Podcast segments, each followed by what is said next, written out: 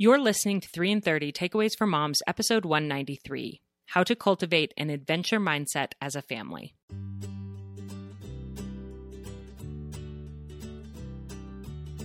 Welcome to 3 in 30, a podcast for moms who want to create more meaning in motherhood. Each 30 minute episode will feature three doable takeaways for you to try at home with your family this week. I'm your host, Rachel Nielsen. Thank you so much for being here.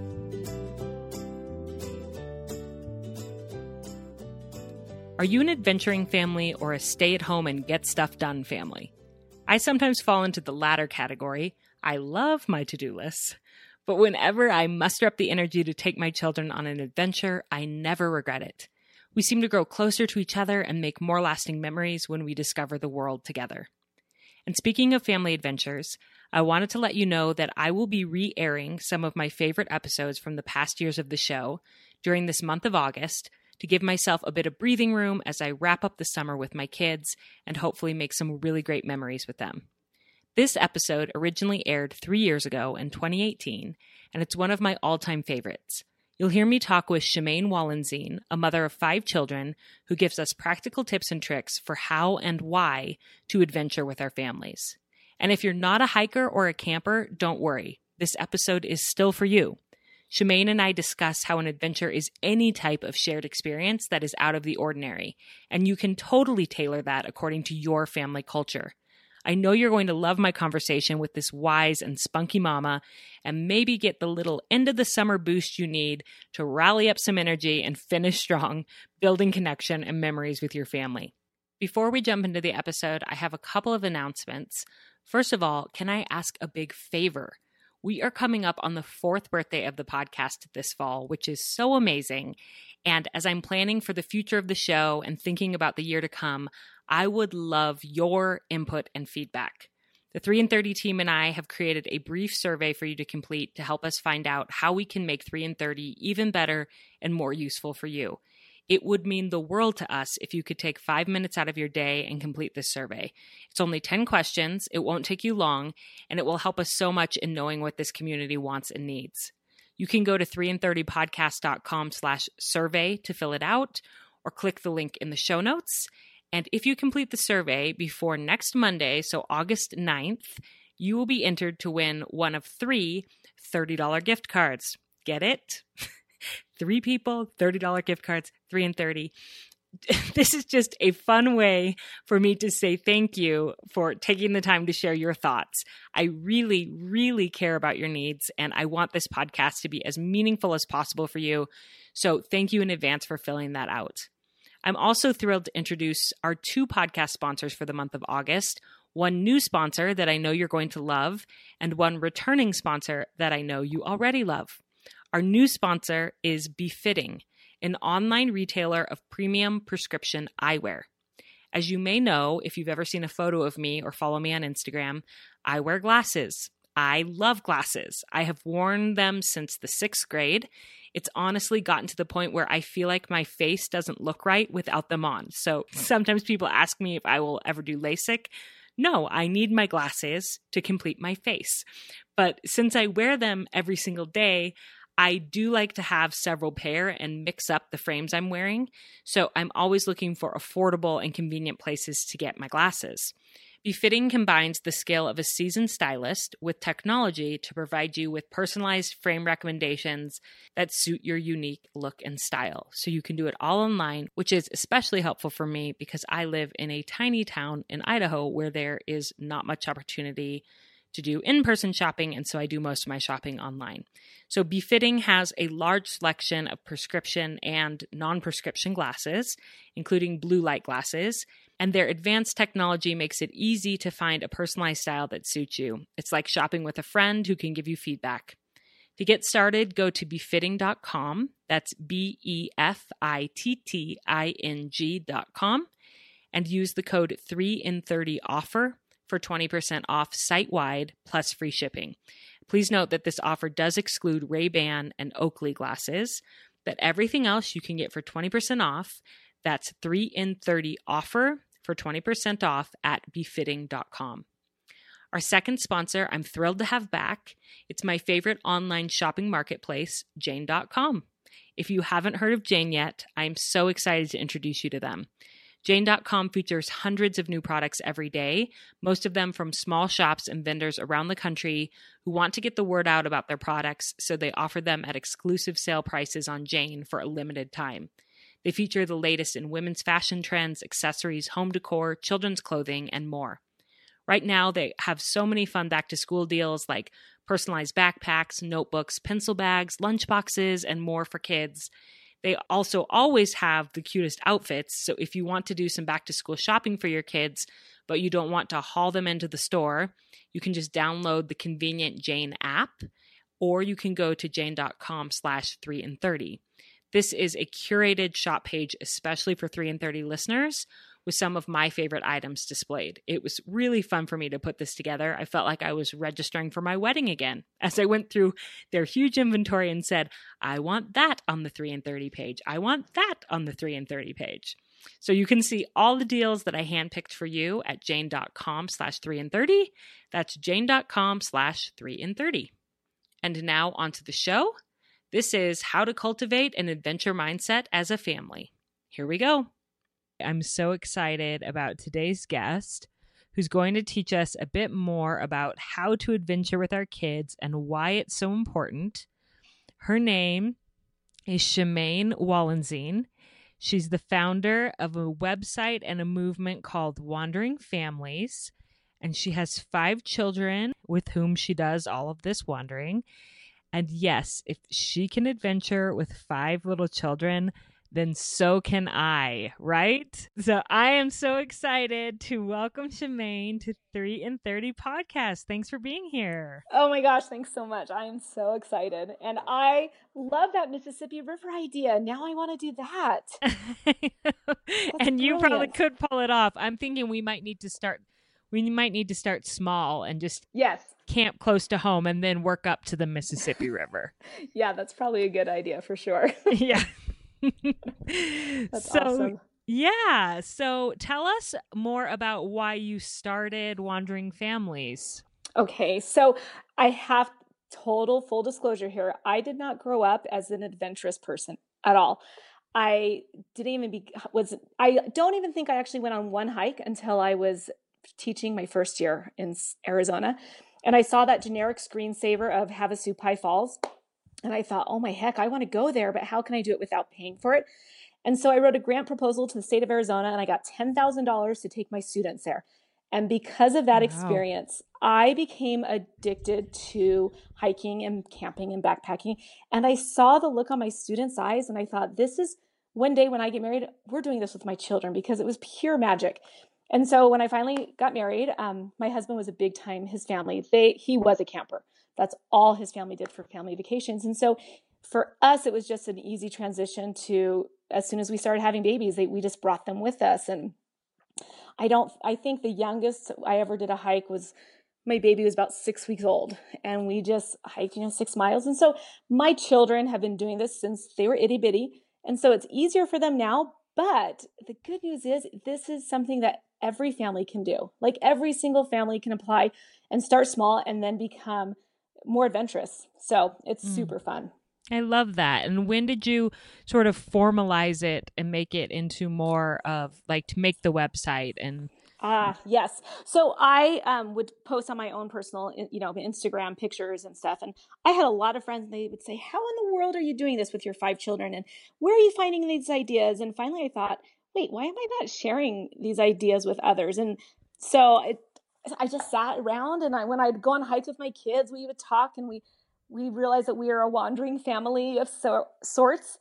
And so that's where that came from and we just went from there. And I love and that wandering family. It's such it's a it's a cool little term Thanks. for you. It is. It's and so fun. what did you teach?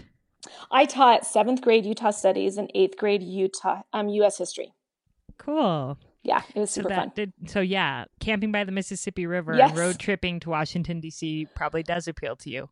Absolutely does. We're going to talk today about three takeaways about how how to be more adventurous with our kids and why it's important. Um, So, why don't you go ahead and tell us our first takeaway? Okay, our first takeaway is um, to create opportunities to learn how to be, become adventurous is a skill. So, I there's a great book you everyone needs to read. It's called, and you would love it. It's called How to Raise a Wild Child. And when I first saw this at the library, I thought, yeah, my kids are wild enough. I don't need this. But it's not about that. It's by Scott Sampson, who does Dinosaur Train on PBS. And it's all about having and teaching us how to help our children fall in love with nature. And can I just share this incredible quote, quote from his book? Yes, please do. It's, okay. It says, um, the natural world seems to invite and facilitate parent child connection and sensitive interactions. Unplugging and taking a baby away from electronic distractions creates an opportunity for what is called affective sharing. Oohing and awing together over the sun shining through the leaves of a big tree, feeling a soft spring rain or a light winter snowfall on your face. And when I read that, it just hit me. I thought, oh my gosh, this is why we love to be in nature. This is why my kids don't whine as much. This is why they get along. It's because we are sharing in that magic together. Does that make mm. sense? Yes. I just, okay. And so I loved it. But then I realized that it's, I wasn't adventurous, remember? Didn't do it at all. And I learned how to become adventurous and how to hike and things. Mm-hmm. So it isn't. It wasn't something that was naturally innate. No, not it at was, all. It was a skill that you practiced and learned. Yes. And yes. similarly, it's not going to be necessarily natural and innate for our children, especially for certain personalities of kids. And right? we have oh. to give them opportunities to learn it, how to be adventurous. Right. Oh, I'm so glad you brought that up. So, my second daughter, she was probably five years old one night at the time, and we went downstairs and she was just crying. And we said, Maisie, what is wrong? And she said, I'm not a camper. I'm not a hiker. I'm a stay at homer. I was born in the wrong family. And we thought, oh. oh my gosh. And she didn't enjoy it. She hated hiking. She hated it all. She hated getting dirty. She would rather stay at home and play dress up and with dolls. But we just kept going. And we, our family, we always say we are a hiking family and we just do it. And she is our best hiker, honestly. She never complains. She's a mountain goat. And I think it's just all about tenacity. You just keep going. And really, when you have children, the hardest part is getting out the door. Hmm. And if you make that effort and you just get out the dang door, it really becomes a lot more easy. And the more often you do it, the easier it is. Now, I have young children though. If I had older children and I was trying to start this, it would be a completely different situation. And so, um, I think some of the the distractions that I can use with my young children wouldn't work for older kids. And so I know that one thing that has worked well, we have older cousins or friends, is if you have older children and you want to become more adventurous, invite fr- their friends along or invite their cousins along. So that way they're naturally distracted and they're enjoying it with a friend. Definitely. Yeah. And I even feel that way with my young children. Like, um, my Noah, who's six, almost seven, when he's with his cousin who's just a couple years older than him, he's not as likely to whine and complain because he wants to keep up with his yes. favorite cousin. And so, yes. um, you know, having a little bit of positive peer pressure there can be a good thing. Exactly. And so, one way that we have found with giving our kids confidence and grit, because they have to learn it from, you know, the time they're young, is we present opportunities which might be kind of tricky. So, we find hikes that we know will be hard for them not crazy hard, but just it'll challenge them a little bit. Um, the first time we did a slot canyon, it was tricky because it was so tight. I mean, I could not even carry my baby's backpack, let alone the baby in the pack. So I had to take off the pack, and I my baby was, I don't know, he was probably nine months old, and I literally had to put him on the ground and just kick him through because it was so tight. And you was, had to kick him through. I know, that is, is that not awful? That's not giving me a good visual. It's well, like, cause I was, you know, s- squeezed between two walls, and I put him on the ground. I just nudge him with my. He, so you had to nudge him. You had to scoot him through, right? Scoot him through, yes. scoot him through, and it was, oh, it was hard. It was really hard. But my children did it, and they cried parts of it because it was hard. And then a year later, when we went back to that same slot canyon, they literally scrambled up everything. Even the baby, he was older, of course, too but and they loved it and we did it in the rain that time and it was wet and it was cold and they they had the confidence because they had done it previous the previous year, you know, that they knew they could do that. And so we try to find hikes or activities where it just pushes them a little bit because they need to practice that and they need to try and feel mm-hmm. that that confidence with that comes from succeeding. And um I remember this is my brother, he said something that was so powerful one time. Um his kids are crazy confident and they are crazy agile. And I'm just like, John, how do you do that? And he said, Chamaine, this is what I do. I watch my children before they do something and I stop myself and I think, okay, what's the worst possible outcome? If it's death, I stop them immediately. But if it's not death, if it's like a broken bone, I let them do it. And he has never had a kid break a bone. He said, because children can do more than we realize. Mm-hmm. And so I try to keep that in the back of my mind. Sometimes I literally have to turn my head away and not watch, be like, oh my gosh, they're going to fall off that log. I know it. Oh, you know, but they don't. And that's another way that I have found increases my children's confidence is to let them practice those risks. Yeah. You know, I went to a presentation once by a woman. She's the founder of Timbernook. Have you heard of Timber? I haven't, but I'm going to write that down. It's um it's more on the East Coast, but it's like a movement of outdoor like outdoor play in school. I feel like it's similar to oh, like Waldorf. Cool. Um uh-huh. and she was she's a pediatric physical therapist and she saw that so many children were coming to her for help with things like balance and um gross motor skills and fine yes. motor skills, all these things that in previous generations children didn't struggle with as much. Yeah. And she started to make the connection that it was because children weren't playing outside as much.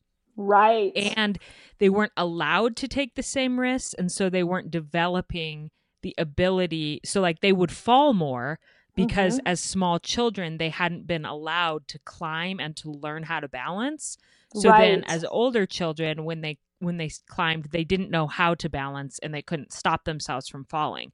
So she said that the best thing to do is exactly what you just said to let them take some risks because that is actually physiologically preparing their body to know how to keep them safe when they're right. when they're older. And it was so right. interesting. I definitely definitely want to get her on the podcast at some point. Oh, absolutely. And you know, the, um, Scott Sampson in that book How to Raise a Wild Child, he addresses something similar to that. Going along with it being a skill, um, I assume that you start small, right? We like do. you wouldn't you wouldn't advise that I go take my kids to a slot canyon in the rain. No, no, no, no, no, not at all.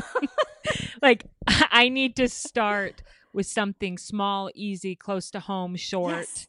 Yes, and, and, then work up to some of these harder things when right. I know what I and my kids are capable of. And if you've never done it before, find like a little trail, a nature trail, you know, the like those little boardwalk ones or along the river or something, and just walk that way. I would definitely not.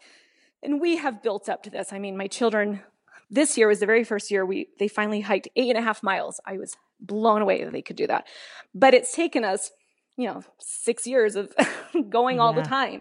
So mm-hmm. definitely start small because if you don't start small too they'll hate it. And you want them to have such you want them to have fun on it. So they want to continue to go outside more often. And and yeah. scott sampson that was another thing. He said you don't even have to go far. You can go in your backyard and just sit and observe nature. And that is teaching so much your children about where what do bugs do in the grass or observing the birds that fly around? And that's all part of the affective sharing. When you walk outside and you say oh, wow look at that sunset and your children look up too you it's just slowly but surely teaching them that nature's awesome.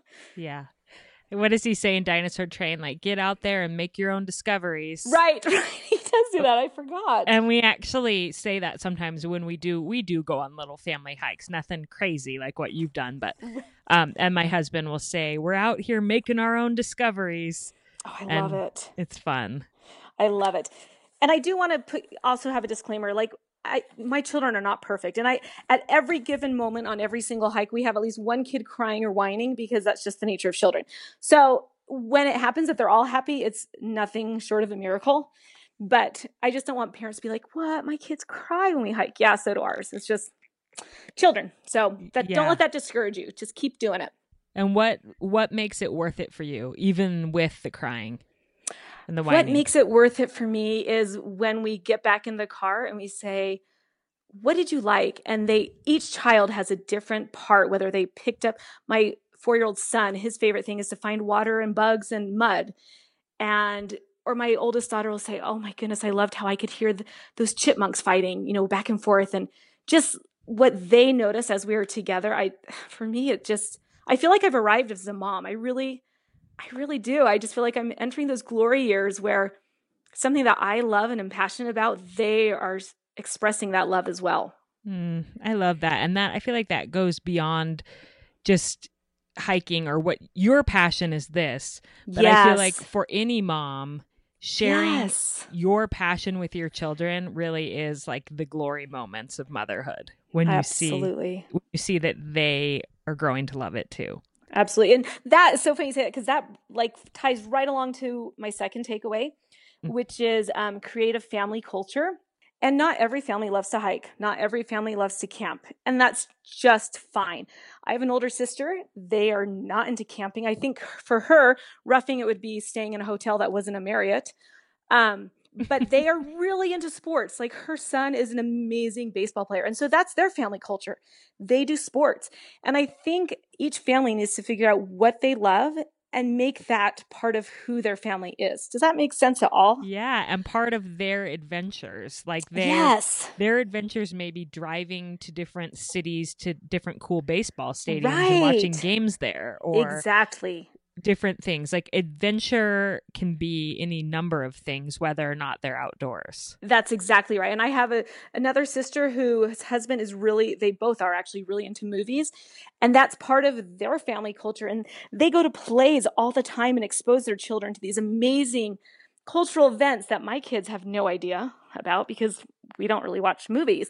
But it doesn't even matter. They have their beautiful culture and it works for their family and they love it. And I think we often feel like being adventurous is only being out in nature, and it's not. Being adventurous is trying new things and getting better at it. And, you know, I just, I don't know. I just feel like sometimes I, I would hate for any family to say, oh, we can never be adventurous because we don't live near the mountains or we don't live in, near the beach and so we don't surf. But everyone can be adventurous within their own little culture that they created. And my yeah. family, we are a hiking family and we say that all the time. We are a hiking family. This is what we do. And my children know it and they we have a little jingle for it and they that's what we are. That's what we do. Mhm. But it could be we are a singing family yes. or we are a serving family or oh, we are a cooking or whatever it might be. I mean, and I know all families will have multiple things that they are. It's not like you're just a hiking family. Right, right. But I do feel like um, adventure in this context of what we've been talking about is really just sharing experiences together. Yes. Meaningful yes. outside of the box, not on our devices experiences together this affective sharing that you talked about right and i think that we often as parents get caught up in well my kids are too young or I we love to sing, but I don't know what to do with that. And I think that those are just excuses. Your children are never too young to try new things. And if you don't know what to do or what's around, then do research and figure it out. You know, mm-hmm. this is their they get one childhood. They get the one shot and I feel like as parents we need to make sure we really work hard at making it about them and not what's easiest necessarily for us with yeah. creating that culture. Yeah. And you know something else I thought about um there was an episode in April on my podcast with Dr. Katie Penry. Oh, she's a love her. Yeah, she's a clinical psychologist and she talks about looking up from your phone. Yes. She has something she calls a the look up challenge. Yes. And um I've also heard her talk about after you look up, look with.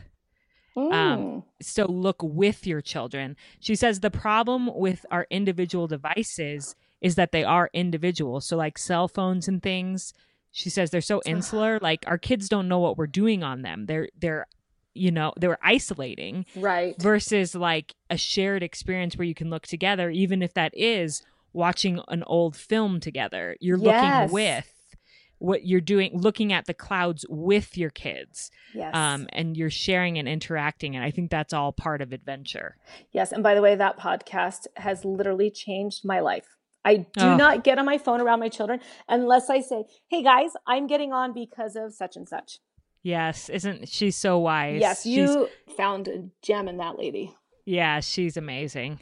And then what's your third takeaway? My third takeaway is to create a season bucket list. And I know bucket lists are really a big deal right now, but we kind of tweak it a little bit and we have our children create it with us. So at about two weeks before the beginning of each new season, we sit down as a family um, and we just, everyone knows, okay, we're doing our bucket list and they get to share every idea that they want to do. It doesn't matter.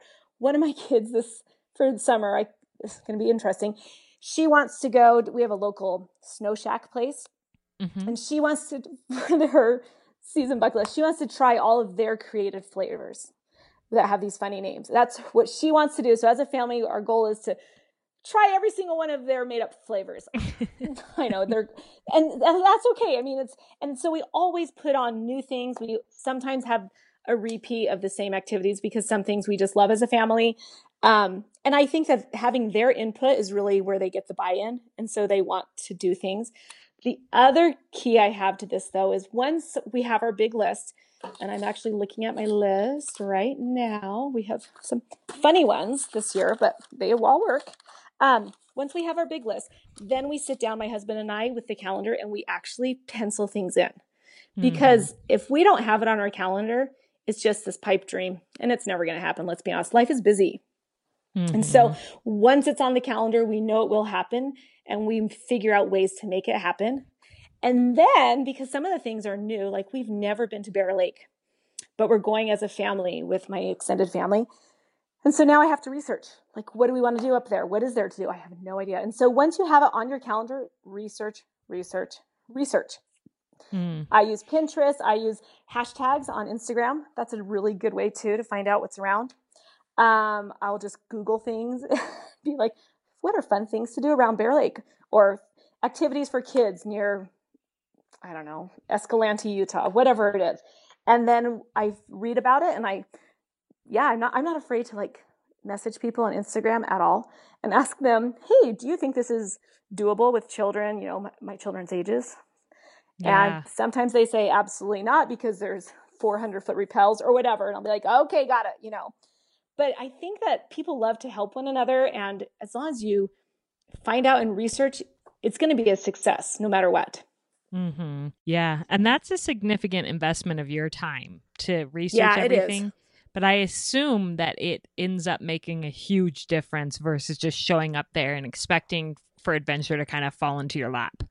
Absolutely. For instance, that first time we did those slot canyons, we didn't realize that we would have to be scrambling down 20 feet of a cliff. And the next time we took some webbing with us so we could just lower and made it everything, you know, just go smoother. And so those are the types of things I do share on my um, wandering families because they're little tips that families may not know.